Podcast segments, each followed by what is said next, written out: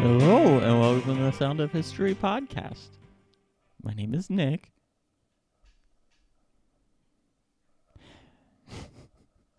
I'm Mika. Why did it take you like five seconds to say that? I don't know because you recorded me singing. Well, it probably is not going to get picked up. Okay, good. This is a music history podcast where we're going through the whole story of American music, one genre at a time. Today's a big one. We're going to be talking about the Beatles, who have probably changed music more than anyone else we've talked about to this point. I don't know, that's debatable, but possibly. I don't know. But first, Mika is the host now. My cat is so cute. You didn't do your jingle. Mika is the host now. My cat is so cute. Which one? We have several. I mean, both of them. I'm biased. I know you're not supposed to have a favorite baby, but like, I don't know. I didn't birth them. So my favorite's Ajax.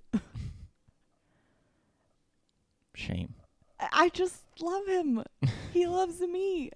So does that go? Yeah, but not as much. We have a bond. Is that all? At the end of your What segment, movie did we see today? Free Guy.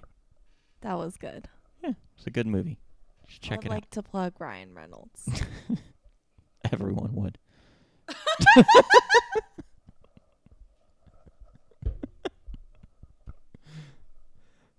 All right, is that the end of Mika's the host now? what else am I supposed to say? I think you just Whatever said you that want. you would like to plug Ryan Reynolds. I don't know where to go from this. It's not true. I said everyone would. Are you a part of everyone? Sometimes I don't feel like I am. What is happening? Okay.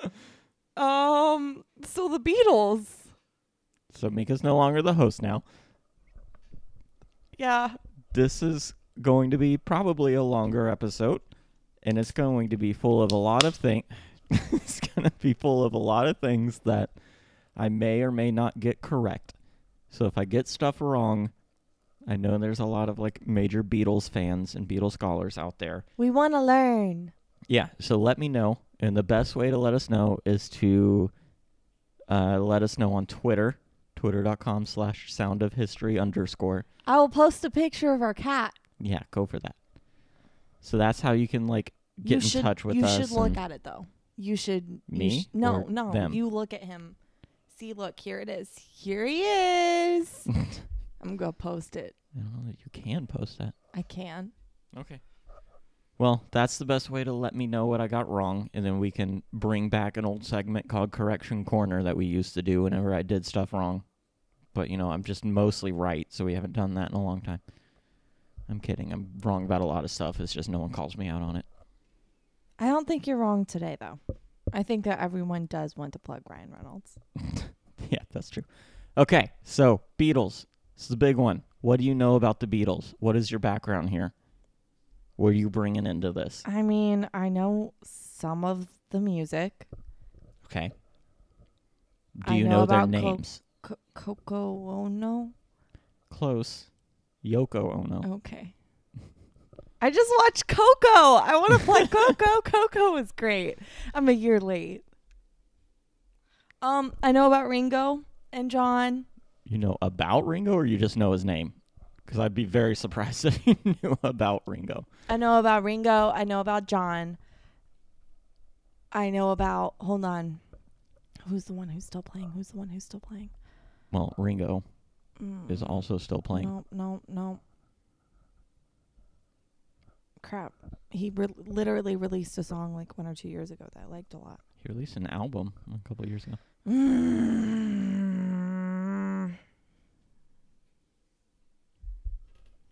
Ringo, John. I'm so surprised you start with Ringo. It's the most unique name. it's true. and then just John people- is the most basic name. Yeah. I mean, the two you're missing are kind of basic as well. One's biblical, one's Stop. Disney. Stop. Stop. I know this. Wait, one's Disney? I don't know. It's just where my mental connection I made. Mickey. No. That would have been very clear. This one's less clear. I don't even know if it's Disney. It's cartoon. cartoon. Donald. No. I know that's Disney. This one might not. This is so not okay because I do actually kind of know them, but not right now. The one I don't think you're going to get is George. George Harrison. George, George, Georgia, That's where my mind went. Watch out for that tree. Which I don't know if that's Disney or not, but I- that's yeah, where I my it mind is went. Because it used to play on like all of my VHS tapes. Okay. Well, there's still a big one you're missing. Ah.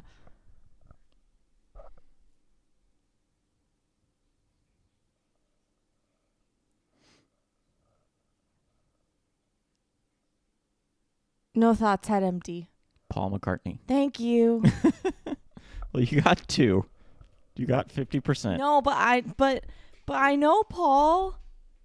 But you didn't say his name, so that's the same as I not know, knowing. but I know that I I can sing I can sing one of his songs. Okay. Do it. No. All right. Well, we're going to do this episode kind of like we did the Rolling Stones, where we're going to talk about, like, That means I get to go yes, we're going to do rewinds because we're going to talk about each of them in turn, and then we'll talk about, like, after they became a band, kind of what that looked like. So if you haven't listened to our Rolling Stones episode, you should go do that because it was fun. It was fun. It was very fun. Okay. Except for the part where we found out that Charlie died. Yeah. That was not fun. No. Okay. James Paul McCartney was born in Liverpool, England in 1942. His mother was a maternity nurse, and his father was a cotton salesman who also played piano in a local jazz band. The family was a pretty typical Northern England working class type of family. The extended family would often come to visit, and they would spend time around his dad's piano, just playing and singing music all together as a family. Sounds kind of fun. Paul was always a pretty good student, and he was one of the few in his school who passed an exam that allowed him to attend a more advanced secondary school. In 1954, he met a schoolmate named George Harrison on the bus, and they became Is pretty it good George? friends. Yes, Okay. and they became pretty good friends right off the bat.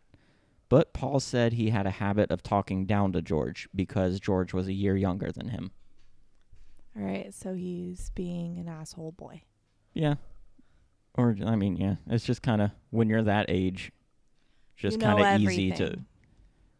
Well, I mean, he you know everything, and then the the tenth grader does not know everything, but eleventh grader knows everything. well, he's only 12 at this point. What secondary school? I, like middle to high school. Secondary is high school. I think it's just which I think it's just like after elementary, which probably ends around like 6th grade. I don't know. School is confusing. But this was in 1954. He was born in 42, so about 12 years. Anyway, when Paul was 14, his mother passed away.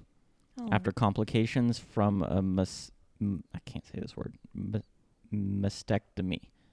Is that how you say Good it? Good job. Yeah. Okay. That loss would drastically impact Paul for the rest of his life. It was the inspiration for the song Let It Be. Oh. John Lennon also lost his mother at a young age, and the two boys bonded over that experience. And that was a big fuel for their songwriting. Paul's dad, expectedly, encouraged his budding interest in music, since his dad was a Hmm. piano player in a jazz band. Although he did take formal lessons, Paul preferred to learn by ear and taught himself to play the guitar, trumpet, and piano. Nice. Can you imagine a like 13-year-old teaching himself how to play the trumpet? Yes, I can. That's got to be so annoying to be around. yeah. By the time he was 16, he had written a song called When I'm 64 and hoped to sell it to Frank Sinatra. Frank doesn't age. That's true. So that was just poor planning. He was heavily influenced by American R&B and said that Little Richard was his childhood idol. Which we talked about Little Richard, so go back and listen to that episode to learn more about him. I don't remember. He was fun. At age 15, I do remember. yeah, Yeah, he was crazy. at age 15, Paul went to see a band called the Quarrymen play at a church in Liverpool. We talked about them too. Yes, we did. They were a skiffle band, which was a popular local music style that combined jazz with blues and folk. We also talked about skiffle, and you did not like it. What's skiffle? That was the one where It was the guy who mostly just talked about a train. Oh, yeah, that was the worst song. that was horrible. But Skiffle itself was like a music craze kind of based off of folk and R&B and it was very like home instruments. It was a washboard instead of drum or like a tub instead of drums. It was I'm down with that. But then Yeah. if you just talk over it, then that's dumb. But that's why it became so popular because, especially in these working class families, you didn't have to pay a lot for instruments. They were just kind of around. So, skiffle became popular, s- and Paul went to go see this I band have a called the very Quarrymen. important question. I don't think it's important. It is. okay. What's How your, dare you? I have to think of the name of the song. oh, Is is um is the the camp yard camp yard song from Tarzan is that skiffle? Zoo-doo,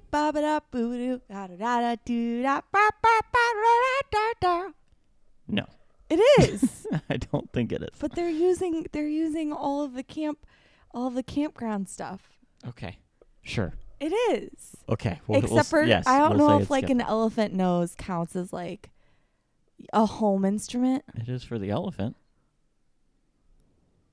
Its Okay. Trunk is always in its home. I told you I told you that it was very important. Okay. Uh, so Paul knew one of the members of the Quarrymen, and he was asked to play a few numbers that night at the show. He made such a good impression that the band's leader, John Lennon, soon asked him to become a permanent member. Oh. What is that? Oh, about Because that's why we talked about the Oh, okay. Man is because it's John. Yeah, this Yeah. his band. Okay, I forgot that. All right. Well, we're going back in time.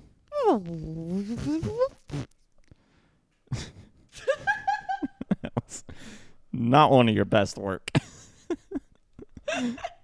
John Lennon was born in October of 1940 in Liverpool, right in the middle of a German air raid. Okay. She leaned into her mic and then did not say anything. well, what are you supposed to say? I don't know, but you leaned into your mic. Uh, well, that's just you know like what a way to enter the world. Yeah. that's all. His father was a sailor who was away at the time of his birth. Another thing he had in common with Paul, because Paul's father like- was away. These women just holding it Yeah. down. Like this poor mom giving birth in the middle of an air raid with no support. What's happening Yeah. here? I mean, to be fair, probably most of the men were at war at this point. You know what? Okay, yeah, I take it back. I don't know that his dad was, because his dad was like a kind of like a merchant sailor, so I don't think he was in the Navy. I might be wrong about that. Don't know. Anyway, uh, but John had very little com- contact with his dad throughout his entire life. Like they weren't close at all.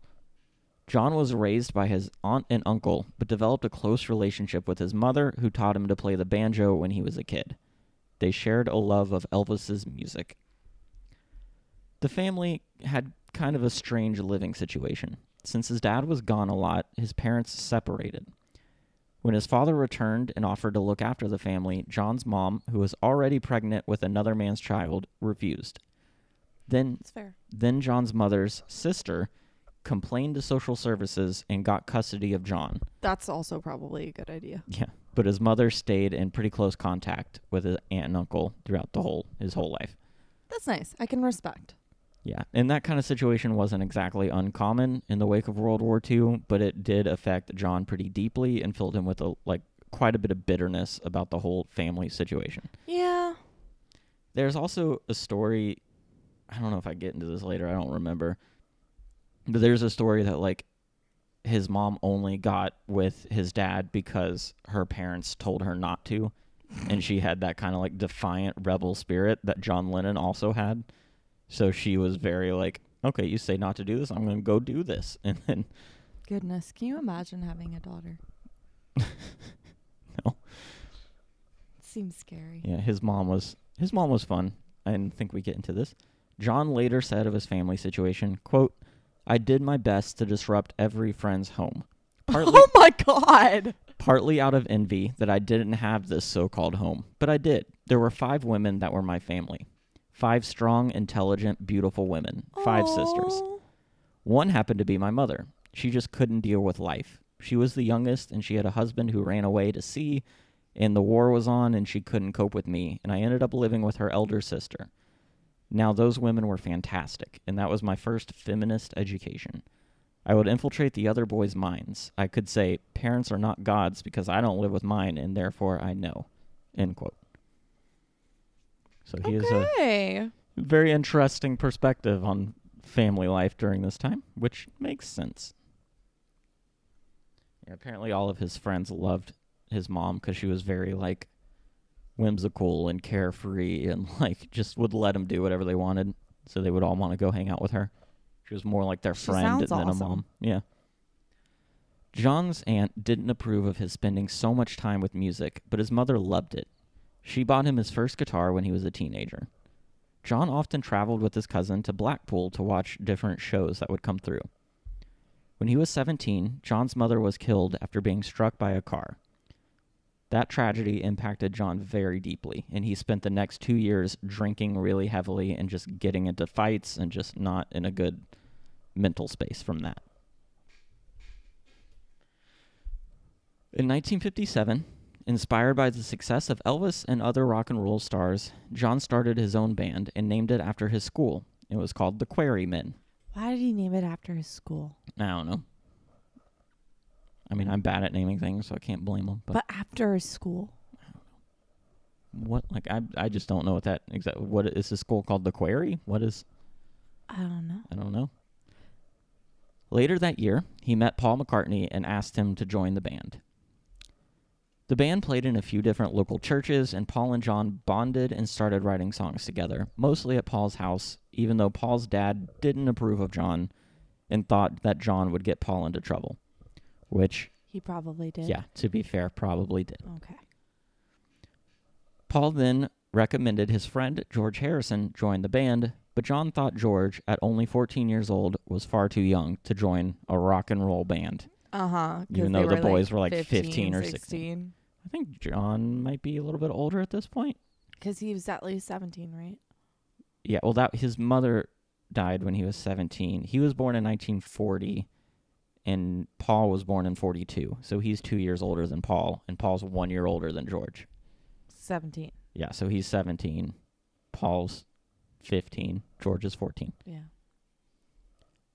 All right, now I gotta find my spot again. How old was Ringo? We're not to him yet. He comes in way later. Why? We'll get there. You don't jump ahead.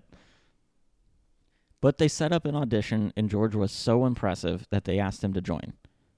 Which at this point, I think impressive just means he can play a few songs they liked. Like, I don't Right. think he's good at guitar at all at this Right. point. He's just probably better than them. Lennon also brought in a friend from art school whose name was Stu Sutcliffe to play bass. Stu is important, so you gotta remember him. Stu. He's sometimes he's one of the many people who is sometimes referred to as the fifth Beatle. So it's like a sometimes why situation. Yes. Sometimes Stu. Yes, sometimes Stu. All right, we're going back in time. That was a lot of lip action in that one. I'll show you lip action. All right. George Harrison was born the youngest of four children in Liverpool in 1943. His father was a bus conductor and his mother was a shop assistant. Is this who is this? George, Oh, George Harrison. not we've already sometimes Stu. no, we've talked. We don't. Stu doesn't have his whole Why? backstory because Stu is important. this is long enough. But yeah, Stu met. Stu was a big like artist. He was super into art. John was going to art school at the time to study graphic design. The two met, became very good friends. Questionably better friends with Stu than he was with Paul. Okay, but George. Yes. He was the youngest of four children, born in Liverpool in 1943. His father was a bus conductor and his mother was a shop assistant. Like the rest of the Beatles, he wasn't from a wealthy family and, by his own admission, wasn't a great student. He said he didn't really care about grades and lost all interest in school when he picked up a guitar. In class, he'd often draw sketches of guitars in his notebook instead of like actually paying attention and stuff. That's adorable. Ever since he heard Elvis play, he longed to learn the guitar. He first heard Elvis playing from a random house as he rode his bike through the neighborhood when he was 13. So someone was just playing Elvis in a window and he just heard it as he was riding along, changed his life. It's adorable. At first, his father didn't care for the new musical interest, but eventually he caved and bought George his first guitar. One of his father's friends taught him to play a few songs. He was inspired by Carl Perkins, Little Richard, and Buddy Holly. Also around this time, he became friends with a school classmate, Paul McCartney. The two talked a lot about music and the new rock and roll coming across the ocean. When Paul's new band that he joined with John Lennon needed a new guitarist, Paul pitched George for the spot. At first, what? You're telling me a lot of stuff I already know. yeah, but you're going to forget, so I'm hammering it home. Yeah, but they won't. That- You don't know that. Don't assume. But don't assume that they're gonna forget. At first, John Lennon didn't want him in the band since he was young, but he impressed John with his guitar playing and was invited to play in a few gigs with the group. I'm bored. At this point, the Quarrymen were not really anything major at all. They played a few local dances and even played once in a jazz club, but got in trouble because they played rock and roll instead of jazz. Ooh, That was a weird noise. I'm yawning. The skiffle craze was almost over at this point, and most of the bands changed their names, but the Quarrymen couldn't Why? because they had the word Quarrymen written on the drum set. So they were just stuck as the Quarrymen. The band was in transition at this point. When Paul joined, some of the other members didn't really appreciate his style of doing things and started to leave. They he Paul is very like type A perfectionist. He wants things done right and like on like he's a take charge kind of person. And a lot of the quarrymen prior to him joining were just like John's old school buddies who were just like having fun, goofing off, playing some music. So when Paul joined and like wanted to actually take it seriously, they were like, "This is not what I wanted," and just started to bounce. They tried a few different names for the group. John and Paul would hitchhike to gigs and play acoustic shows together quite often that helped to cement their friendship and probably their like songwriting partnership. By 1960, they settled on the Silver Beatles, a name supposedly coined by John and Stu Sutcliffe. But still, they had a hard time finding a permanent drummer. They also landed a tour of Scotland, opening for a pop singer from Liverpool. You still tracking? You seem out of it. Writing music, can't find name. Silver, can't find drummer. Silver. Liverpool. Their manager arranged for them to do a residency in Hamburg, Germany. They signed with a club promoter in Hamburg to play almost every day for three and a half months. But Wow. they still needed a drummer before they could like really commit to this long stretch. Paul McCartney saw a drummer playing with a group called the Blackjacks. Is it Ringo? No, Oh. he had a steady beat that pushed the rhythm forward. The female fans described him as, quote, mean, moody, and magnificent. Ooh, who is this guy? So Paul thought he'd be a perfect fit for their band. After the Blackjacks broke up, Paul convinced him to join the Beatles. Uh, the drummer actually passed most of his exams, which the others didn't, but decided going to Hamburg with the group would be a better idea than continuing his education. Was it?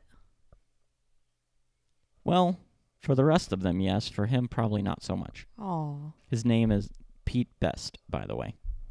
Pete. Pete. I like him. Pete Best. He's they're kind of like a more interesting history with the Beatles than I wrote down here, but you know, long enough already. Why? I want to know about Mysterious Man Pete. Well, his mom opened up a club in their basement for like young teenagers to come and like play music and hang out. Okay. I can't remember the name of the club, but Pete first saw the Quarrymen play there and kind of like fell in love with that. And he decided to start trying to play drums after seeing them perform. And then he was younger than him, I think, and just Mm. didn't really like. They never connected until they needed a drummer, and then he, yeah, they got in touch Mm. with him. So it's different backstory, but I'm yeah. still wanting to know why a woman was like, "Let me start a venue for children." It's a little weird. it's it's just a thing that was like social clubs were a big thing back then. You like were a member of a club or whatever, and it's just where you hung out. I don't know. It's hard, but she just wanted. I guess she wanted her kids. She wanted to support their interests and also keep them probably closer. Interesting. Okay. The five piece band really developed while they were in Hamburg. It's considered to be kind of like their apprentice apprenticeship. They were basically only playing music for months on end and really getting into the energy of the red light district where the clubs were. They were not in a good area of town. Very seedy, full of like strip clubs, brothels. They were playing until like 4 a.m. most mornings, like living in not great conditions, but Hmm. they basically just like lived and breathed music. And they were also taking a lot of quaaludes to stay awake so they could keep playing. And then they would take like sleeping pills to go to sleep. I think that's the name of the drug. I don't remember. But uh, they were taking drugs to stay awake during all of this. But then they got in trouble because they played at a different club, which was against their contract. They were only supposed to play at one specific club, and then they decided they could make a little bit better money playing a gig at the other club, and then they got in trouble. So the club owner gave them a termination notice, and he had George deported for being underage. And then Paul and Pete were arrested for arson when they set a condom on fire in their room. I'm sorry, a condom? Yes. There's differing accounts. Some people said they just did it for fun, but I think Paul said that they needed light as they were packing stuff up. I don't know. But like this All the- right. the Hamburg Beatles are a very different sort of Beatles than you're used to. They were more like rough and rock and roll and like dirtier and grungier. They weren't they were like swearing and drinking on stage. They weren't like the suits and clean cut type that we're used to picturing. For the next 2 years, methaqualone is a sedative. oh maybe that's what they took to it. I don't remember. They took they were taking some drugs to stay awake and taking a lot of them. Cocaine. I don't think it was cocaine. I think it was a pill. For the next two years, the Beatles played various different residencies in Germany. In 1961, Stu dropped out of the band to focus on his art studies. He also had a girlfriend in Germany, a German girlfriend named Astrid, who was like, Astrid. yes, who was like, she's the one who first gave Stu his haircut, which was a typical Beatles haircut. She gave him that haircut.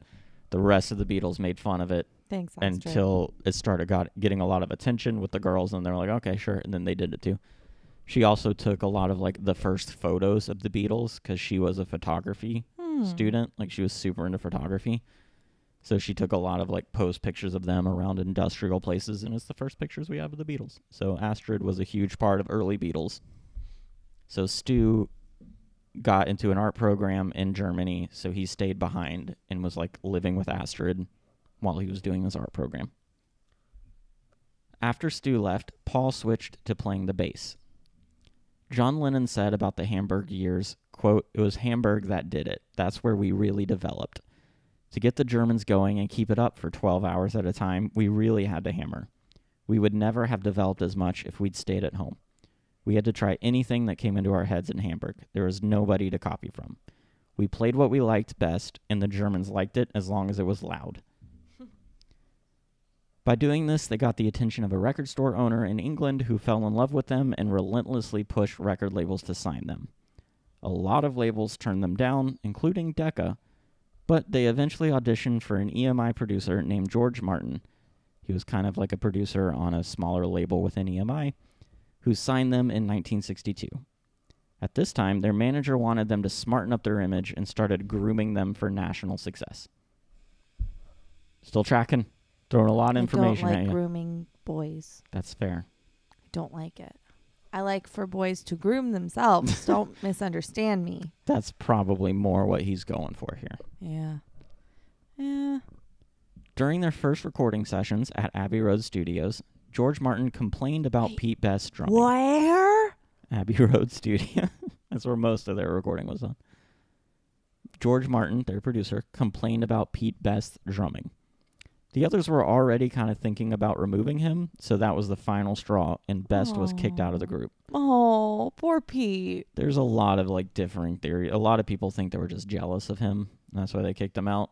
Because he was hotter. Yeah, and a lot of the girls were like screaming for him, and there were points where they would move his drum set to the front of the stage because the girls were like screaming for him, and there are a lot of different accounts. But I'm googling this man. but also with George Martin, their producer, saying he wasn't on board with the drumming. There's also talk of that like George he wouldn't listen to George, and George wanted a little bit more control over the sound. So I don't know, different accounts, but whatever. Pete Best is gone.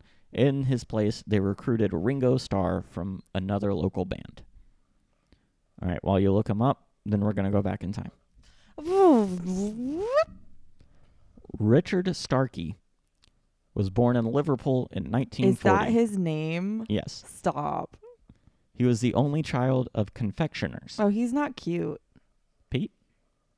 Oh, he's cute there. Never mind. He's probably cuter than Ringo. Oh, not there. He's definitely cuter than Ringo. sweet, sweet Ringo. He was the only child of confectioners. He grew up in Confectioners. Yes. He grew up in a very rough area with a father who preferred to drink and fight than be a father. Violent crime ran rampant in Ringo's area. He learned how to survive very early on.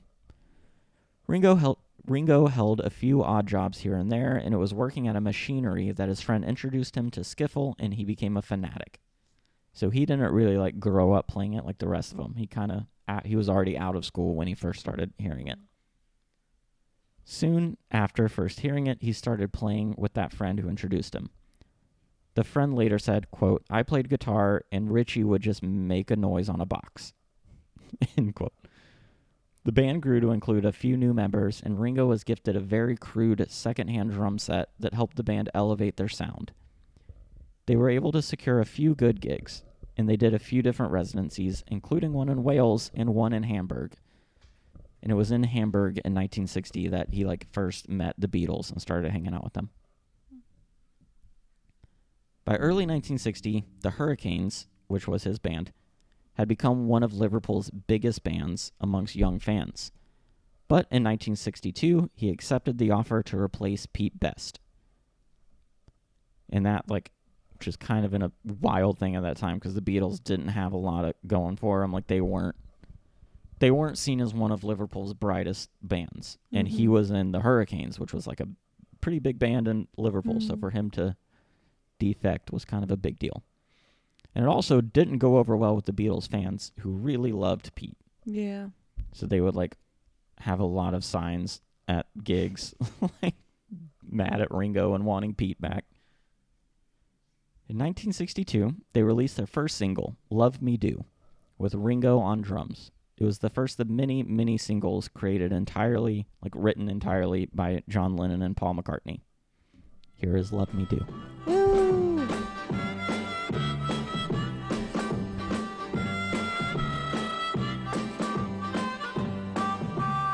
When did they do Beatles versus Liverpool? I think it was around Hamburg. pre-Hamburg, I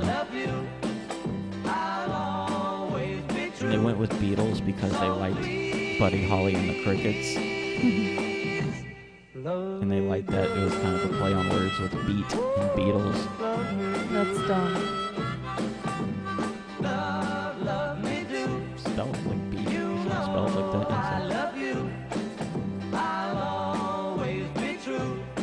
I've never noticed it was spelled differently. I just thought that's that's how you spell Beatles. I'm sure Beatles is too easy. That's how Beetlejuice is. Right? I don't know. All right, that's no, I Love want to Do. keep watching the little babies. We have more of their songs. That single performed It was okay. pretty good though, actually. The song? Yeah. Yeah, I mean for their first single, it's pretty good. It performed okay, but it didn't really like wow anybody. It hung around the bottom parts of the charts. The Beatles craze didn't fully kick in until their next single, which was released in early 1963. George Martin, the producer, suggested they try a song Lennon and McCartney wrote at a faster tempo, and after recording it, said, quote, You've just made your first number one. He was right. Please Please Me topped the charts for 30 weeks and established them as England's premier rock and roll group. We listened to that one. Maybe. yeah. George Martin is also another one who's sometimes referred to as the fifth Beatle, along along with Stu and Pete Best. And There's a lot of fifth and their- Beatles. manager. They're not the manager who Huh? it, it's I thought George Martin was their manager. no George Martin's their producer. George Martin Oh. worked for a record label, Okay. and their original manager owned a coffee shop, and he's the one who got them into like hmm. Hamburg. Okay. But then I don't know if we talk about this in the script. It's been a long time since I've written this, but they dropped that manager and then they signed with a new guy who like worked at a who father owned a record store and he was like managing that record store. Hmm. And I think that's the manager that got him connected with George Martin and that's the manager who like helped them clean up and establish their image and is sometimes known as the fifth Beatle because he did a lot to help them. I think that that's dumb. I think that you can be known as the manager of the Beatles, but and not be counted as one of the band members. Yeah. I mean, I like think that's dumb. I think it's just because he did like a whole lot. Like it, without him, we the Beatles probably would not be anywhere near. But okay, great. it's just. He's still not a Beatle. like, I mean, it's just a just the turtle. But here's "Please Please Me" again. I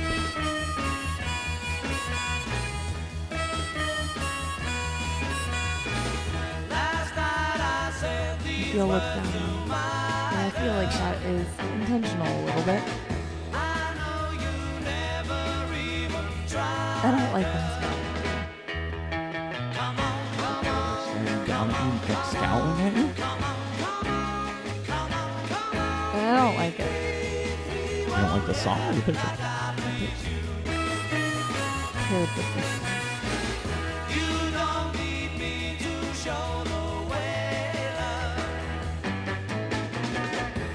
Right, let's please please me.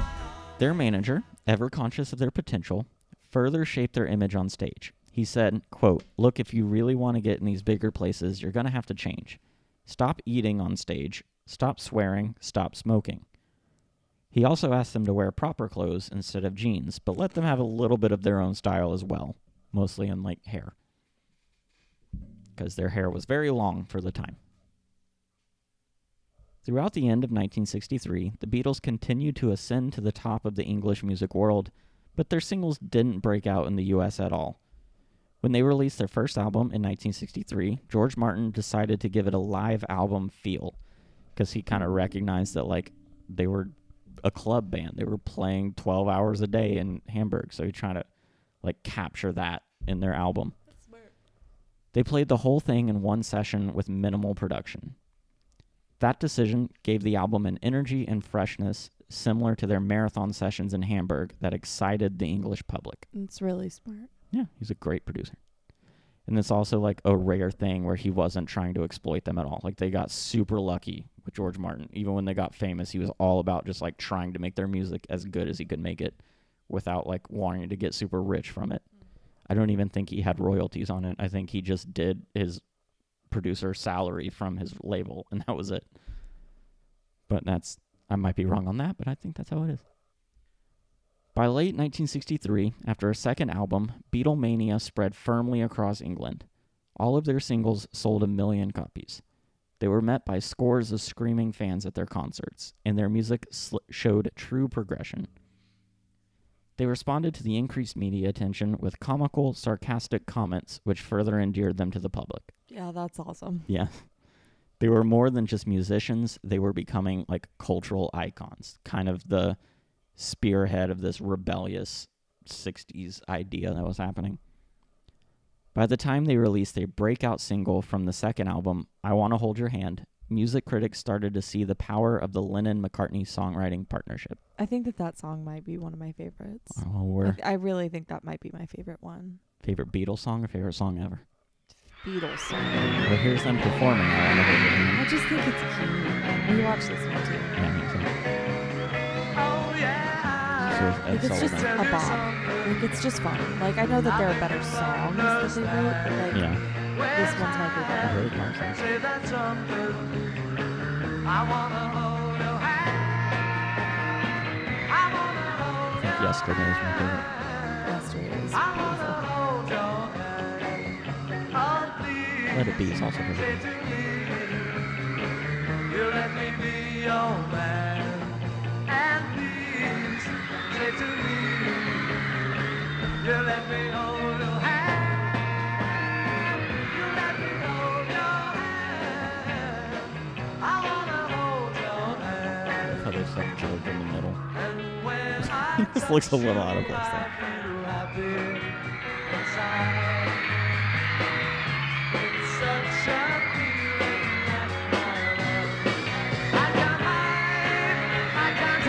All right, that's I Want to Hold Your Hand, God. performed on The Ed Sullivan Show. We won't talk much about the Beatles' American takeover since we kind of already covered that in the British invasion episode, so go listen to that if you want to hear it again.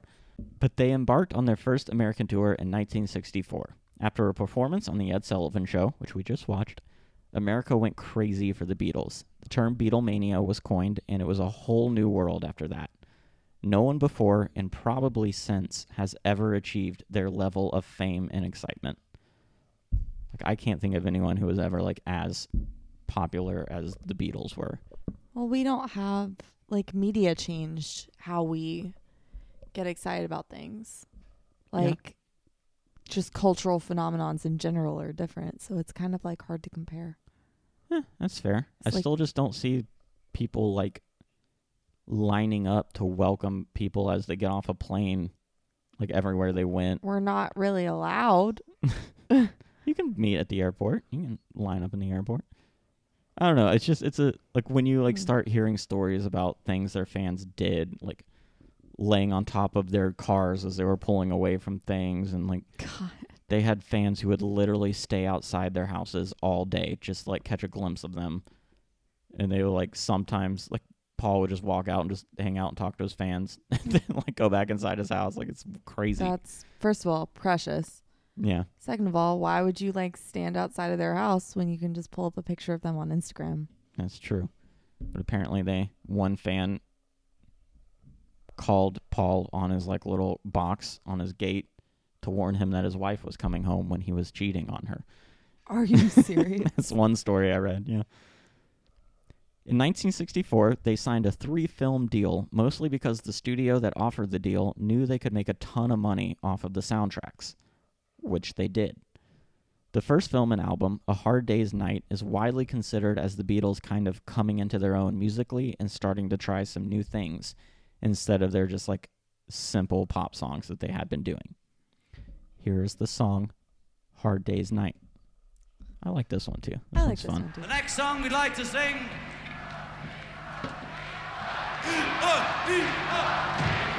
Sideburns.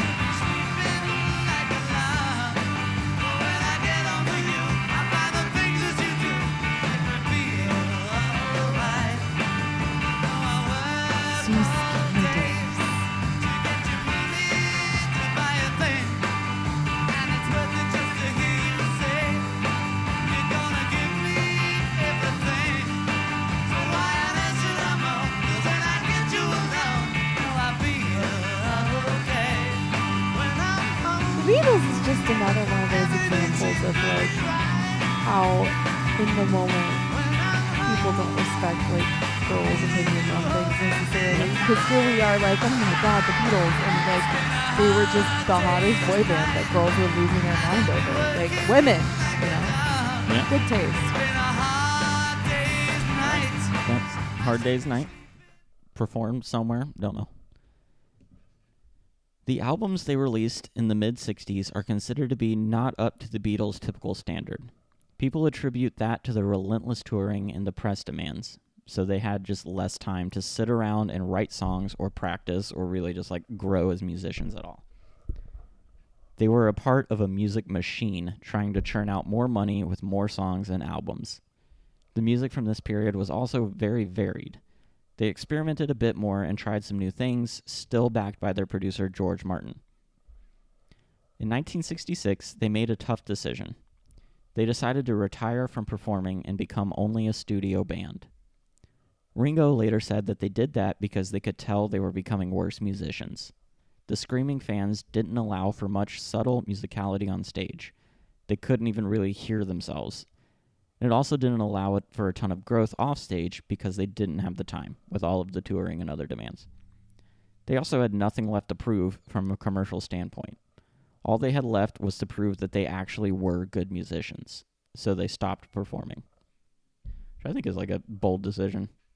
Yeah, it definitely is. Making a ton of money, but they're like, we've already proved that we can sell music. Now we just got to prove that we like earn that. It's kind of funny because I feel like it's flip sided now. Yeah. Where like you aren't as respected until you know you can play live and still be as good a musician as you are in the That's true, yeah.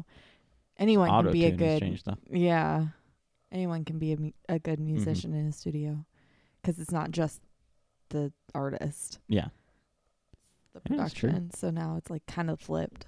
Yeah this was an unheard of step from a band at this time. No band of their popularity, granted, there were no bands as popular as them, but no band with like consistent hits just stopped touring. Like that didn't happen. It was guaranteed money to tour.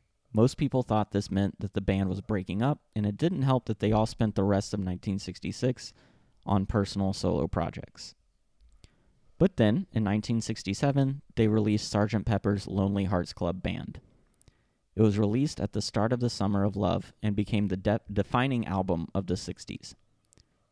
Potentially the best album of all time, depending on who you talk to. Woohoo! What all's on this album? Uh, I'm gonna pull it up. it's not really, I don't think it's known as much for its singles as it is just like as an album, as the like yeah, as a concept. cohesive unit. Yeah. They became spokesmen of the new psychedelic generation. It helped people see that pop music could be art, and it outsold all of their previous albums. You finding any you know? Well, yeah. Well, here is my favorite song from that album, which is the one Paul wrote for Frank Sinatra, When I'm 64. This one's your favorite? This one I like a lot. I guess just fun. When I get older, losing my head. Just. Many years from now,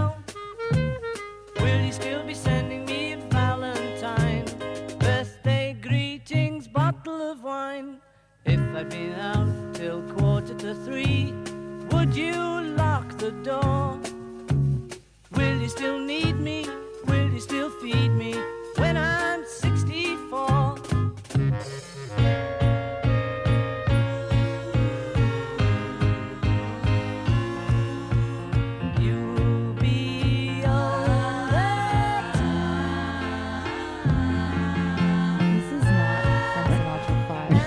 was probably changed a lot I mean, from yeah, the one he wrote when he was 14. After that, they continued to press into the psychedelic sound, and they also released a couple of other films. I think like Yellow Submarine was released at this time, which was an animated film, so they didn't even really have to do that much with it. But by the end of 1967, their strength and status started to unravel. Ooh. Their longtime manager committed suicide, leaving them hmm. without Oh. a manager for the first time ever in their career.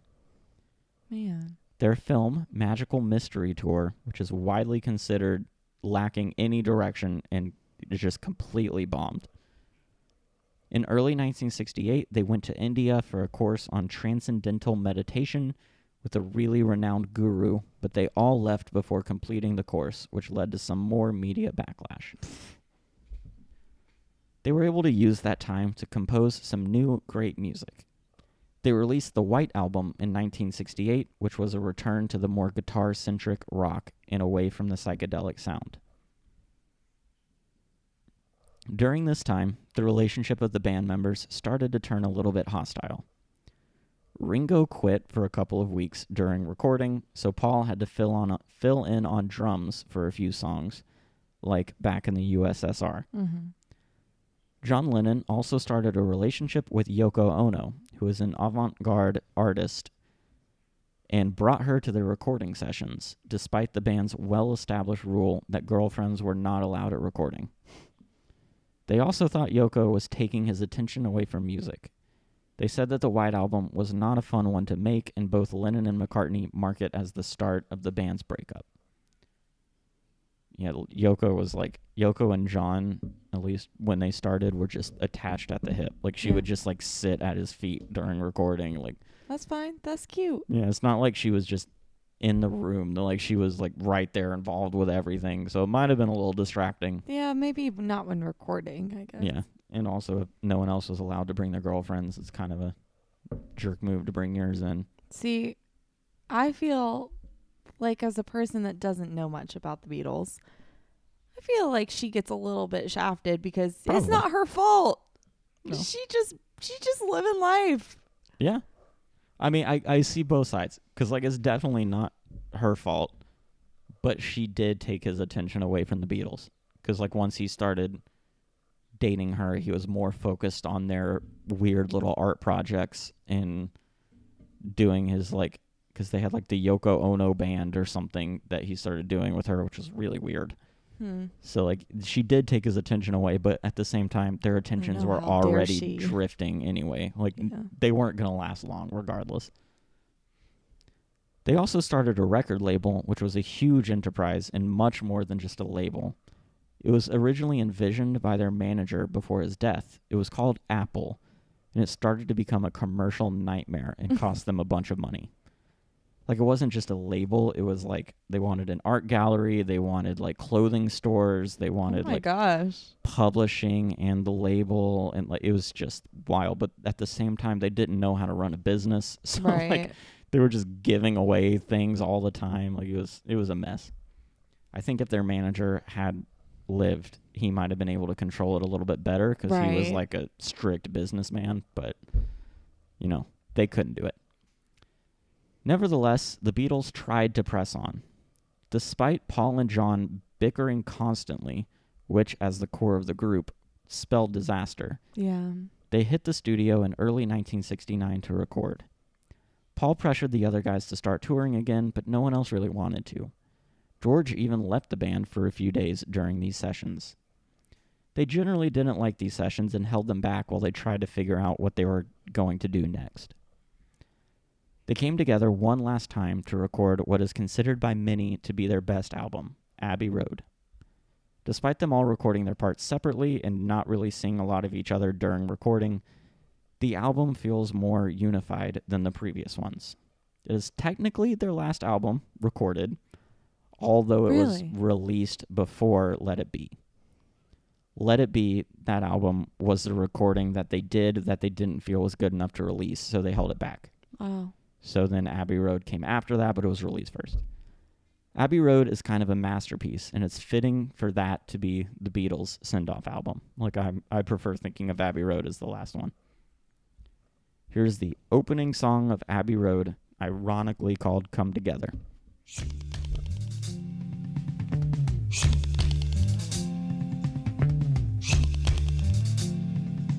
You're just looking through their discography now. Yeah. Just trying to figure out like where which song is, you know. Yeah, a lot of the like big ones were not on an album. I've realized. Like, Yeah. I don't think Eleanor Rigby was on an album. I think it was just like a single they released.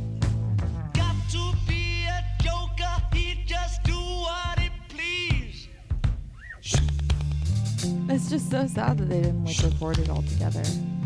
Like it's Yeah. so cool. It's also crazy. This was uploaded two, three years ago. It has 86 million views still.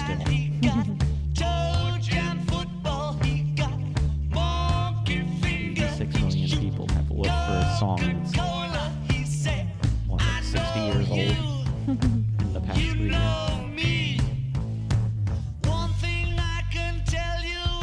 All right, let's come together. I liked the Beatles. Jesus.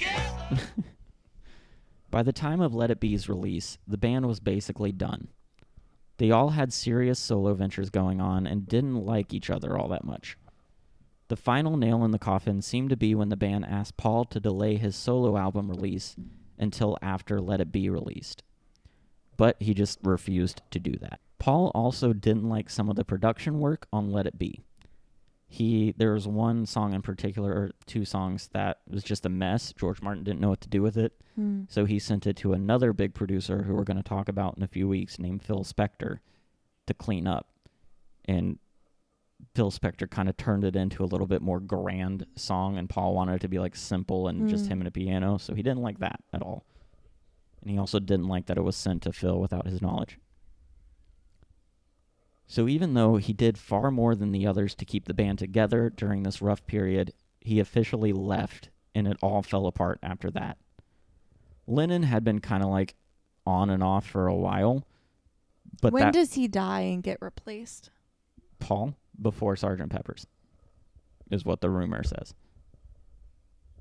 Okay. Uh, yeah, John Lennon had been on and off for quite a while, but that was all behind the scenes. Like Lennon quit the band probably four or five times, but they convinced him to just keep it under wraps, and so he did, and then would eventually rejoin. But like as soon as Paul left, he announced that he left the band in a press release, and that's what like officially killed the Beatles. Because it's possible that if he didn't do that press release, they would have He would have come back yeah, at he would have come back because I think it broke his heart that he left, and I don't think I think the press release was taken in a way he didn't mean for it to be. So people just like, oh, this is Paul leaving, and he's like, what? No. Yeah, apparently Paul didn't view his release as an announcement of him Wow. leaving the band. He viewed it more as talking about his coming solo album, and he was devastated by the way the public reacted, since most of them blamed him for killing the Beatles. When asked about the announcement, Ringo said, quote, It's news to me. And John said, quote, It was nice to find that he was still alive. Anyway, you can say I said jokingly he didn't quit, I sacked him. And as is typical, George refused to comment. that's that's kind of how it goes. Goodness. Like Lennon or John and Paul were always like bickery and like using headlines to spar with each other, and Ringo's like, "I'm everybody's friend. I like everyone." Precious. And George is like, I'm just not here. That's basically the vibe. of the Goodness gracious. The others all stated that Paul was just bitter at the lack of control, uh, especially of the last album. And they all said that he ran Apple into financial ruin and he didn't like the manager that the others appointed. Because once their previous manager died, Paul wanted like his father-in-law to be their new manager or something, someone in his family to be their new manager. The others appointed, I think, the Rolling Stones manager or something like That that. seems like the obvious choice. Yeah, I don't know if it was the Stones. It was someone. It was like some big American businessman who had done good in music elsewhere. Like he had negotiated a lot of great contracts for other artists. So they wanted him, and then Paul didn't get his way. And I think Paul was very bitter that he wasn't getting his way because he was used to getting his way. Uh, so the public and the band basically blamed Paul for the breakup. But really, the breakup was inevitable. Like, I don't think anyone should really be blamed for it. John Lennon had been on and off for at least a year. He spent more time working on a band with Yoko than he ever did with the Beatles. Well, not ever, but than he did with the Beatles during those years. And he was abusing heroin. The other band members were never sure if he was actually out for good or if he'd come back eventually, since he flip flopped a bunch. And John said that the running of Apple was more important to the others than the music, so he just wasn't really interested in that. He was always the more artsy one and didn't really care that much for like the commercial side of it. But the drama didn't end with the breakup of the band, which was in 1970. In order to dissolve their commercial contracts, they battled in court for years after that. That sounds horrible. Yep, and that also meant that there was just absolutely no hope of a reunion. People thought they might set aside their differences and still record an album, like they did with Abbey Road and Let It Be, but with all of the different contractual stuff going, that just wasn't ever going to happen. Since the breakup of the Beatles in 1970, they all launched successful solo careers. They all did? Yeah, Oh. I didn't know that. yeah. John Lennon released music as a solo artist to generally good reception. He also became something of a political activist and he stayed with Yoko Ono. When the two had a son, John stepped back from music and took a five year hiatus to raise him. He did write a few songs, one of them appeared on Ringo's album. And he also started to draw, which had been a hobby since he was a kid. And he started to like write a little bit. In 1980, after his little hiatus, he announced his return to music and released an album. On December 8th, 1980, John Lennon autographed a copy of that album for a fan of his while he was on his way to a recording session. When he got back from that session, the same fan shot him twice in the back and twice in the shoulder, Like what the killed him. hell? Actually, Yeah. And apparently that fan said he was like debating, like he was almost didn't do it because John had been so nice to him when he signed it. uh, what? What else did he say? That, uh, a lot of things. it's not, I don't know. Don't want to give him a lot of attention because he's, you know, not great. Yoko said there would be no funeral for John. He was cremated and she scattered his remains in Central Park, where the Strawberry Fields Memorial now is. You we- know, I don't know if I realized that. yeah, well, we've been there. I know Yeah. multiple times, and I don't know if I realized that. John stayed close with Ringo after the band broke up, but had varied relationships with the others, which is a theme. He was mostly friendly with George, and George visited him a few times, but when George released an autobiography that barely mentioned John, John's feelings were hurt. He said, quote, I was hurt by it, by glaring omission. My influence on his life is absolutely zilch. He remembers every two bit sax player or guitarist he met in subsequent years. I'm not in the book. End quote.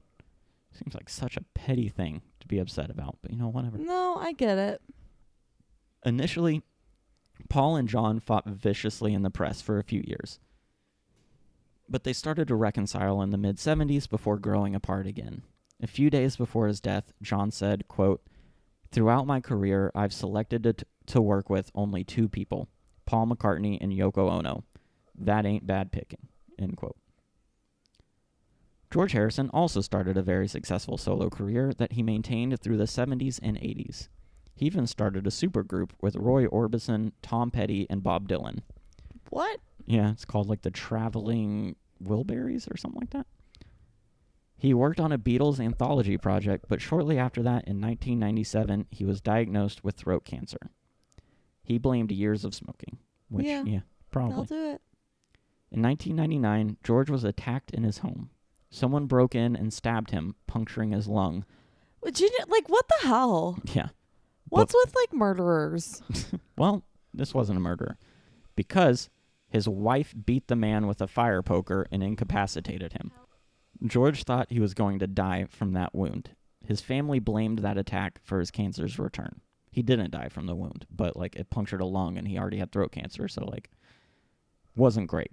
Good God. By 2001, he was in Switzerland for a brain surgery to remove a tumor.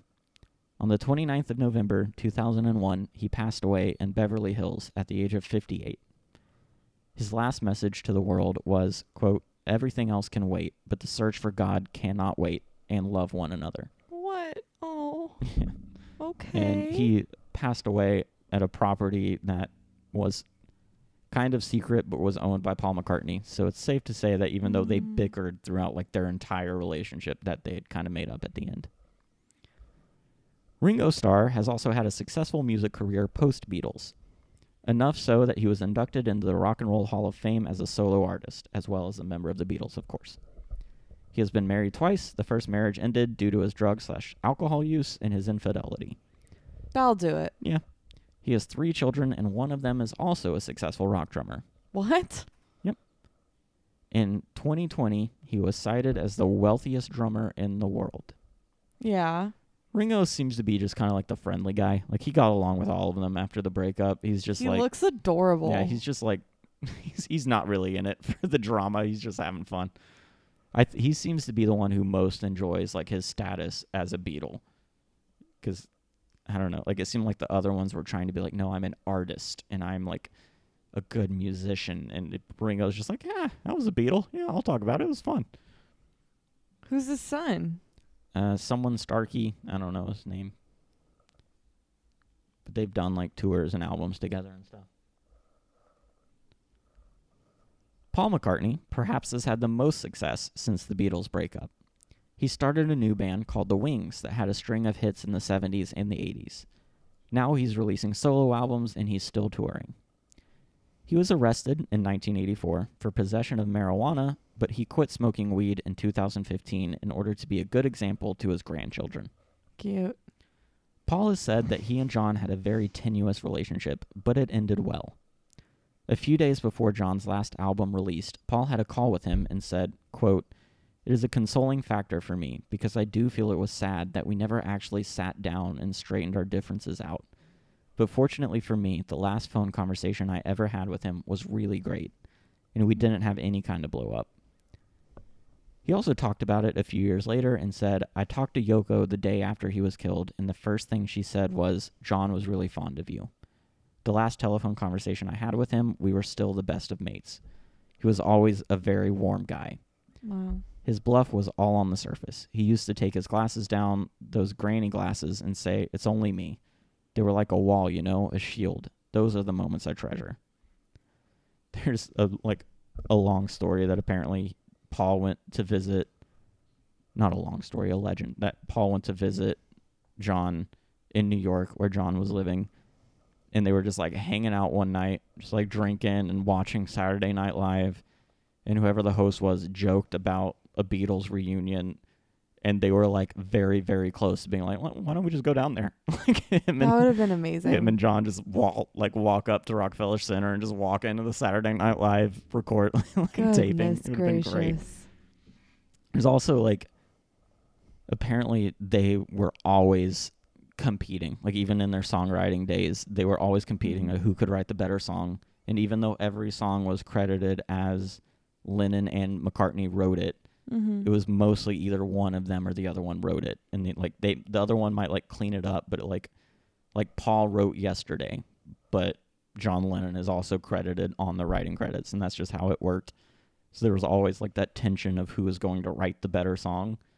And apparently after the breakup john said he felt very comfortable in his hiatus after he had a kid because paul wasn't releasing music he thought was good so he's like yeah, I'm fine. Like I don't need to prove that I'm better than this. And then what spurred him out of his breakup or out of his hiatus was when Paul released a song and he's like, ah, crap. like I gotta get back out there. Oh my god. so like they were always, they even had a few like diss tracks at each other basically, where and one of them, John Lennon's lyrics was like, the only good thing you ever did was yesterday. So like both a play on like the Beatles was all you had, and that was the you haven't had a good song since yesterday. a lot of little sparring. Fun. Goodness Fun gracious. Yeah, that sounds really great. Tearing each other down. Lovely. Yeah. So I've said this a couple times throughout the course of this podcast, but it's truly impossible to overstate the legacy of the Beatles, like perhaps more than any other person we've talked about. They inspired and influenced so much, and they were only a band for 10 years, which is wild. Yeah. A Rolling Stone writer said about them, quote, "In the form of popular music, no one will ever be more revolutionary, more creative, and more distinctive." The Beatles changed the way people listen to music. They launched the album era instead of just like Which is singles. honestly like I I live for that. I Yeah. love that so much. and they shaped the way that music can impact people's lives. Like there's just it's crazy what they were able to do. They also turned pop music, I don't know turn, but they helped show pop music as like an art form instead of just Mhm. simple little tunes. Like it was art and it was music and it's great. All right, that's the Beatles. I like it. I feel like I've been talking for like 3 hours. It's only been an hour and 10 minutes. It's shorter than I thought it would be. But you didn't contribute much, so we were able to power through it. I was learning things and then I was also looking up all their albums. Yeah. Well, the Beatles, like, this could be a whole show, and I'm sure there are whole shows dedicated to the Beatles. Like, I barely scratched the surface Yeah. of the Beatles. Not long after I wrote this episode, I read a biography about the Beatles and learned a ton more that I didn't know. So, What's your favorite Beatles fact? oh, I don't know. I mean, the one that John Lennon potentially is responsible for killing Stu Sutcliffe. That one's an interesting one. What? I thought I told you this one because he either saves Stu Sutcliffe's life oh, or right, killed right, him. right. Because after Stu died, he oh I don't know if I told this in the episode, but Stu died at like the age twenty one. Mm. Like he died way before the Beatles got success. He died of a brain hemorrhage, and they were able to see like a small pocket in his brain that is usually associated with brain trauma. And the only thing that like Astrid and his family thought it would come from was John hitting Stu, and really hard. So there's that. You have to tell about how he maybe saved him though. Oh yeah, they got attacked as they left a gig in Liverpool. Like Stu got jumped by a few tough guys who just wanted to beat the Beatles up apparently, and then like Pete Best, who was apparently a very large and intimidating man, and John like rushed in and just like beat up the guys and saved Stu. So it's also possible that the brain injury came from that incident, but no one really knows. Goodness gracious. Yeah, fun times. That the period in Germany is crazy. Like if you guys want to look more into the Beatles, look at that time because that was wild. That's really when they like became the Beatles. There's also people did interviews with like Pete Best in like the 80s and 90s too. He seems like he's doing okay. Okay. And the Quarrymen are back to being a band. Like the original Quarrymen, like before Paul joined, they just all got together again. Like, yeah, let's just do music again. So they're known as like John Lennon's Quarrymen Oh my and they're like releasing music and it's fun. They're just these older guys who are probably just retired and just like hanging out and Oh releasing music again. Cool. All right, anything to add on the Beatles? Ajax bit me. That's not about the Beatles. He did, and it hurt my feelings. oh, I'm sorry. I keep trying to pet him to like, you know, regain our our loving relationship. I can't tell if he's he's touching my leg because he is comforting me or because he's like, I swear to God, stay away from me. Is Echo your favorite now? No. Okay. She's never bit you. I know, but I, I love her too. Sure. I do. All right. Well, hopefully join us next week. I think we're talking about Motown next week. Okay. We do Motown, then Diana Ross, and Cool. then Phil Spector. We do a bonus episode on him because I have to talk about him. It's a wild story. Really? Yeah, he's one of the more wild stories we've talked about. So, Oh. got to talk about him. And then I don't know because that's all I have written. Oh. So we'll see where we go from there. Cool. Have the best week. Blessings.